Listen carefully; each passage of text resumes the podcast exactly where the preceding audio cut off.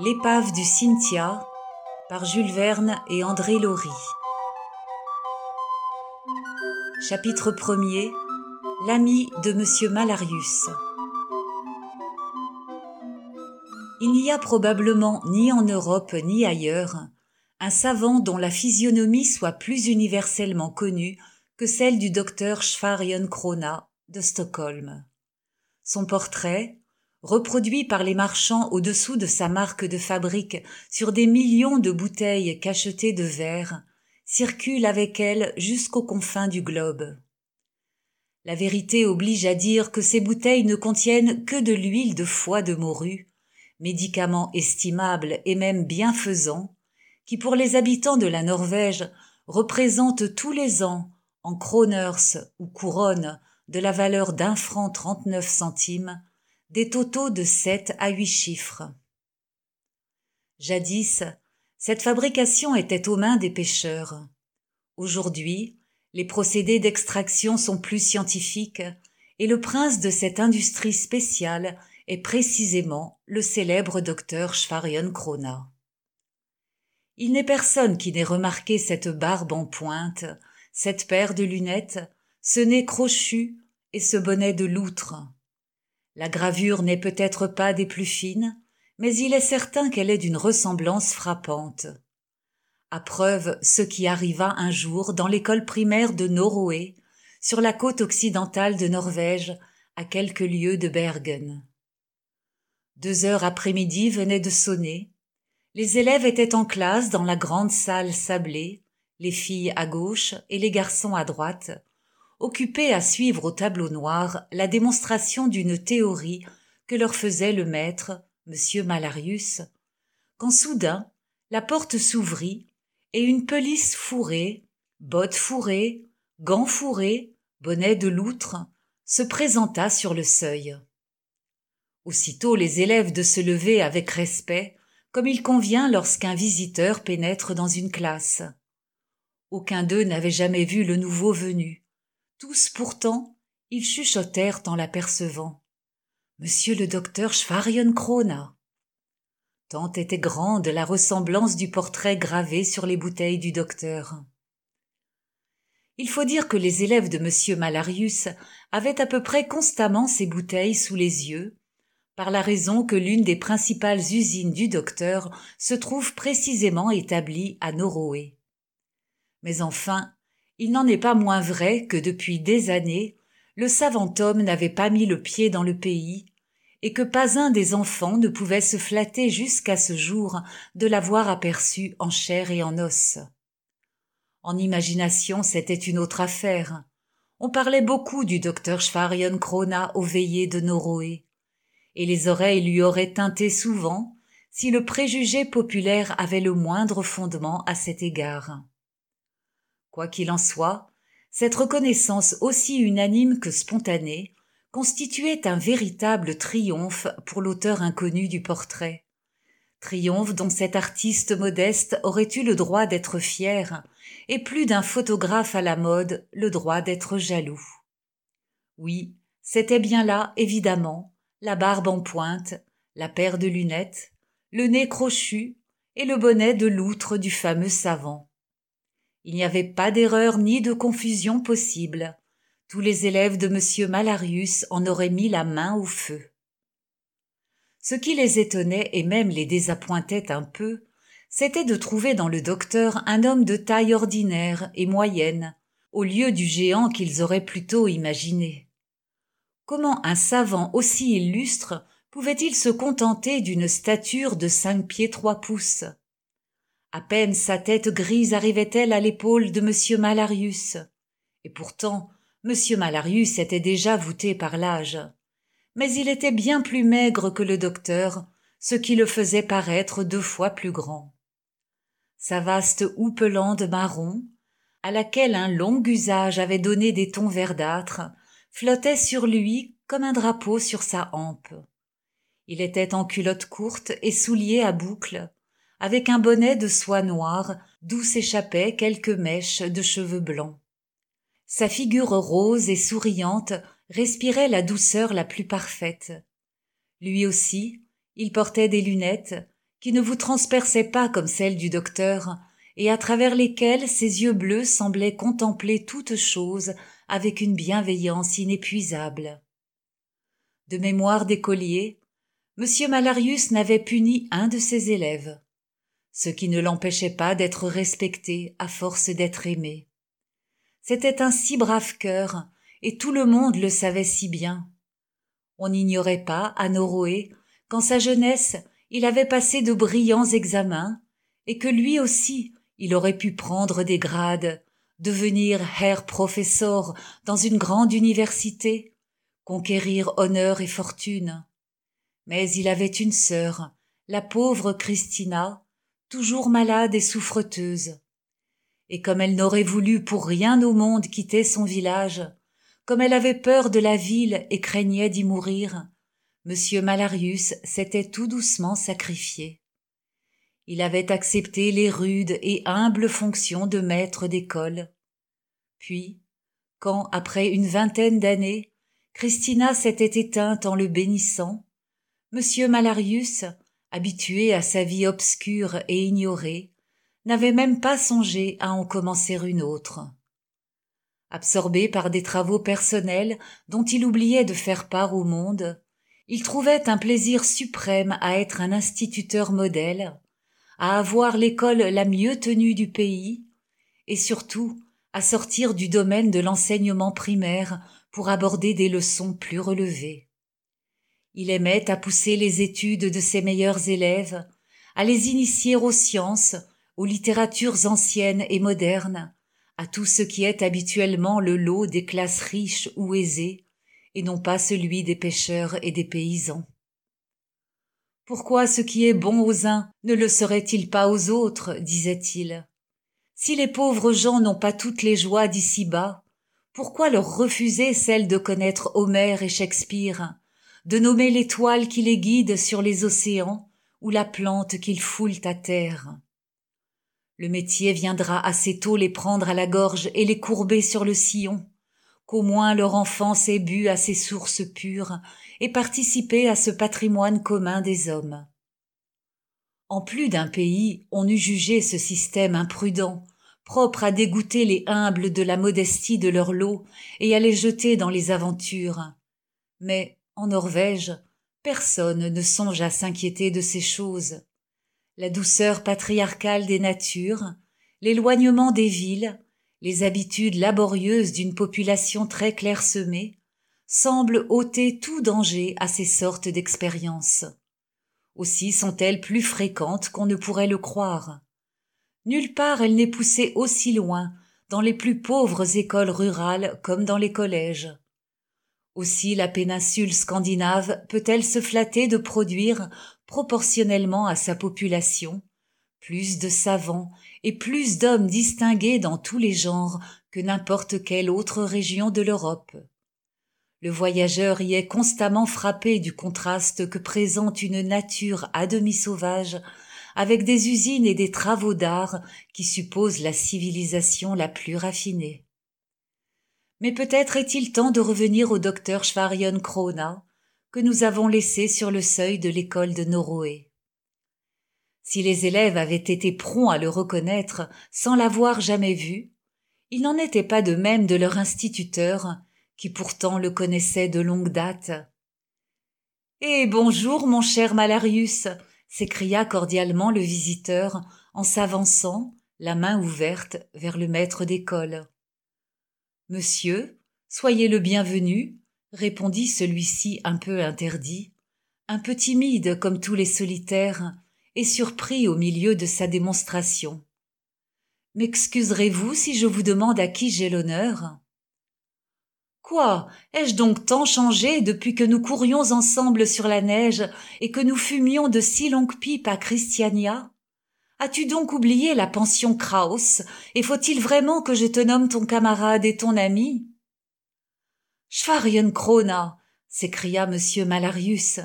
Est-il possible? Est-ce bien toi? Est-ce vous, monsieur le docteur? Oh, je t'en prie, trêve aux cérémonies. Ne suis-je pas ton vieux Roff comme tu seras toujours mon brave Olaf, le meilleur, le plus cher ami de ma jeunesse? Oui, je sais bien. Le temps passe, et nous avons un peu changé tous les deux, en trente ans. Mais le cœur est resté jeune, n'est-ce pas? Et il y a toujours un petit coin pour ceux qu'on a appris à aimer, quand on mangeait côte à côte le pain sec de la vingtième année.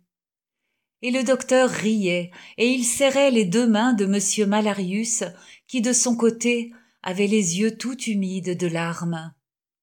Mon cher ami, mon bon, mon excellent docteur, disait-il, nous n'allons pas rester ici. Je vais donner congé à tous ces malandrins, qui n'en seront pas fâchés, assurément, et nous passerons chez moi. Point du tout, déclara le docteur en se retournant vers les élèves qui suivaient avec un vif intérêt les détails de cette scène. Je ne dois ni te déranger dans tes travaux, ni troubler les études de cette belle jeunesse. Si tu veux me faire un grand plaisir, tu me permettras de m'asseoir ici, près de toi, et tu reprendras ta leçon. Volontiers, répondit M. Malarius, mais, à vrai dire, je n'aurai plus guère le cœur à la géométrie, et après avoir parlé congé à ces gamins, je me fais un peu scrupule de rétracter le mot. Il y aurait un moyen de tout concilier. C'est que le docteur Schwarion Krona daigna faire à mes élèves l'honneur de les interroger sur leurs études, et puis qu'il leur donna la volée pour aujourd'hui. Excellente idée, c'est entendu. Me voici passé inspecteur. Puis, s'adressant à toute la classe. Voyons, quel est le meilleur élève? demanda le docteur en s'installant dans le fauteuil du maître. Eric Herzebaum, répondirent sans hésiter une cinquantaine de voix fraîches. Ah, c'est Eric Herzebaum Eh bien, Eric Herzebaum, voulez-vous venir ici? Un jeune garçon d'une douzaine d'années quitta le premier banc et se rapprocha de la chaire. C'était un enfant sérieux et grave, dont la physionomie pensive et les grands yeux profonds, qui auraient été remarqués partout, paraissaient surtout remarquables au milieu des têtes blondes qui l'entouraient. Tandis que ses camarades des deux sexes avaient tous des cheveux couleur de lin, des teints roses, des yeux verts ou bleus, ses cheveux à lui étaient châtain foncé, comme son regard, et sa peau brune, il n'avait pas les pommettes saillantes, le nez court et l'allure massive des enfants de la Scandinavie. En un mot, pour les caractères physiques, il se distinguait de la race si originale et si nettement marquée à laquelle appartenaient ses condisciples. Comme eux, il était vêtu de gros draps du pays, à la mode des paysans de la province de Bergen. Mais la finesse, la petitesse de sa tête, portée sur un cou grêle et élégant, la grâce naturelle de ses mouvements et de ses attitudes, tout en lui semblait indiquer une origine étrangère. Il n'est pas un physiologiste qui n'eût été frappé d'emblée de ses particularités, comme le fut le docteur Schwarion Krona. Cependant, il n'avait au premier abord aucun motif de s'y arrêter. Aussi se mit-il simplement en devoir de procéder à son examen. Par où commencerons-nous? Par la grammaire? demanda-t-il au jeune garçon. Je suis aux ordres de monsieur le docteur, répondit modestement Eric. Le docteur lui posa deux questions fort simples, et fut étonné de voir qu'il répondait en donnant la solution, non seulement pour la langue suédoise, mais pour le français et l'anglais. C'est une habitude qu'on prenait avec M. Malarius. Il prétendait qu'il était presque aussi aisé d'apprendre trois langues à la fois que d'en apprendre une seule. Tu leur enseignes donc le français et l'anglais dit le docteur en se retournant vers son ami. Pourquoi pas, avec des éléments du grec et du latin. Je ne vois pas le mal que cela peut leur faire. Moi non plus, s'écria le docteur en riant et il ouvrit au hasard un volume de Cicéron, dont Éric Herzebaum traduisit fort bien quelques phrases. Il était question dans ce passage de la ciguë bue par Socrate. Monsieur Malarius pria le docteur de se faire dire de quelle famille était cette plante.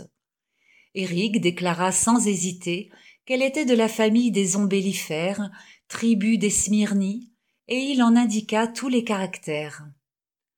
De la botanique, on passa à la géométrie. Éric donna en fort bons termes la démonstration du théorème relatif à la somme des angles d'un triangle. Le docteur allait de surprise en surprise. Parlons un peu géographie, reprit-il. Quelle est la mer qui borne au nord la Scandinavie, la Russie et la Sibérie? C'est l'océan glacial arctique. Et quelles sont les mers avec lesquelles cet océan est en communication? L'Atlantique à l'ouest et le Pacifique à l'est. Voulez-vous me citer deux ou trois ports importants sur le Pacifique? Je citerai Yokohama au Japon, Melbourne en Australie, San Francisco dans l'État de Californie. Eh bien, puisque l'océan glacial arctique communique d'une part avec l'Atlantique qui baigne nos côtes, d'autre part avec le Pacifique, ne pensez-vous pas que le chemin le plus court pour se rendre à Yokohama ou à San Francisco serait cette mer arctique? Assurément, monsieur le docteur, répondit Eric, ce serait le chemin le plus court s'il était praticable. Mais jusqu'ici, tous les navigateurs qui ont tenté de le suivre se sont trouvés arrêtés par les glaces, et ils ont dû renoncer à l'entreprise quand ils n'y ont pas rencontré la mort. Vous dites qu'on a souvent tenté de découvrir le passage nord-est? Une cinquantaine de fois depuis trois siècles, et toujours en vain. Pourriez-vous me citer quelques-unes de ces expéditions? La première s'organisa en 1523, sous la direction de François-Sébastien Cabot. Elle se composait de trois navires placés sous le commandement de l'infortuné sir Hugues Willoughby, qui périt en Laponie avec tout son équipage. Un de ses lieutenants, Chancellor, fut d'abord plus heureux que lui, et réussit à s'ouvrir une route directe par les mers arctiques entre la Manche et la Russie mais lui aussi devait, au cours d'une seconde tentative, faire naufrage et périr. Un capitaine envoyé à sa recherche, Stéphane Borough, réussit à franchir le détroit qui sépare la Nouvelle-Zamble de l'île Wygate et à pénétrer dans la mer de Kara. Mais les glaces et les brumes l'empêchèrent d'aller plus loin. Deux expéditions tentées en 1580 sont également infructueuses, le projet n'en est pas moins repris, quinze ans plus tard, par les Hollandais, qui arment successivement trois expéditions sous le commandement de Barents pour chercher le passage nord-est. En 1596, Barents périt dans les glaces de la Nouvelle-Zamble. Dix ans plus tard, Henry Hudson, envoyé par la Compagnie hollandaise des Indes, échoue également au cours de trois expéditions successives. Les Danois ne sont pas plus heureux en 1653. En 1676, le capitaine John Wood échoue pareillement. Et dès lors, l'entreprise est jugée irréalisable, abandonnée par toutes les puissances maritimes. N'a-t-elle jamais été reprise depuis cette époque? Elle l'a été par la Russie, qui aurait un intérêt immense, comme toutes les nations septentrionales d'ailleurs, à trouver une route maritime directe entre ses côtes et la Sibérie. En un siècle de durée, elle n'a pas envoyé moins de dix-huit expéditions successives pour explorer la Nouvelle-Zamble, la mer de Kara, les abords orientaux et occidentaux de la Sibérie. Mais si ces expéditions ont eu pour résultat de mieux faire connaître ces parages, elles ont conclu à l'impossibilité de se frayer un passage continu par la grande mer arctique.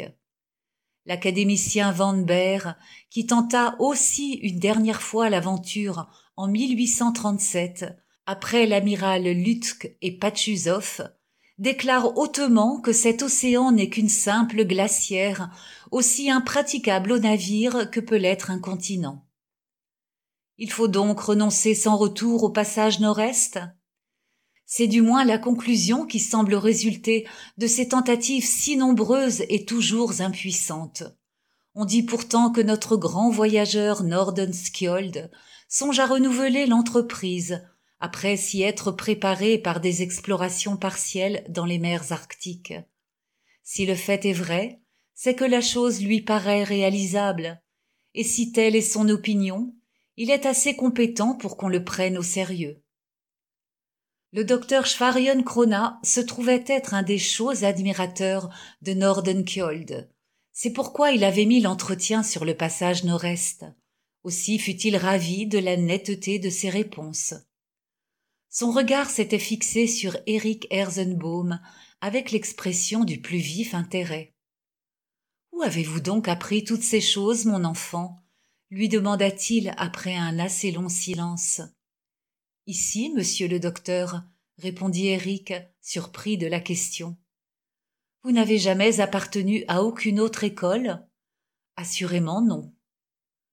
Monsieur Malarius a le droit d'être fier de vous, reprit le docteur en se retournant vers le maître. Je suis très content d'Eric, dit celui-ci. Il y a bientôt huit ans qu'il est mon élève, car je l'ai eu tout petit, et il a toujours été le premier de sa section. Le docteur était retombé dans son silence. Ses yeux perçants restaient attachés sur Eric avec une intensité singulière. Il semblait poursuivre la solution d'un problème qu'il ne jugea pas à propos d'énoncer à haute voix. Il n'est pas possible de mieux répondre à mes questions, et je crois inutile de poursuivre cet examen, dit-il enfin. Je ne retarderai donc pas votre congé, mes enfants, et puisque monsieur Malarius le veut bien, nous en resterons là pour aujourd'hui. À ces mots, le maître frappa dans ses mains. Tous les élèves se levèrent à la fois, rassemblèrent leurs livres et vinrent se ranger sur quatre lignes dans l'espace vide en avant des bancs. Monsieur Malarius frappa une seconde fois dans ses mains. La colonne se mit en marche et sortit en marquant le pas avec une précision toute militaire. Un troisième signal, et l'école, rompant les rangs, prit son vol avec des cris joyeux. En quelques secondes, elle se fut éparpillée autour des eaux bleues du fjord, où Noroé mire ses toits de gazon.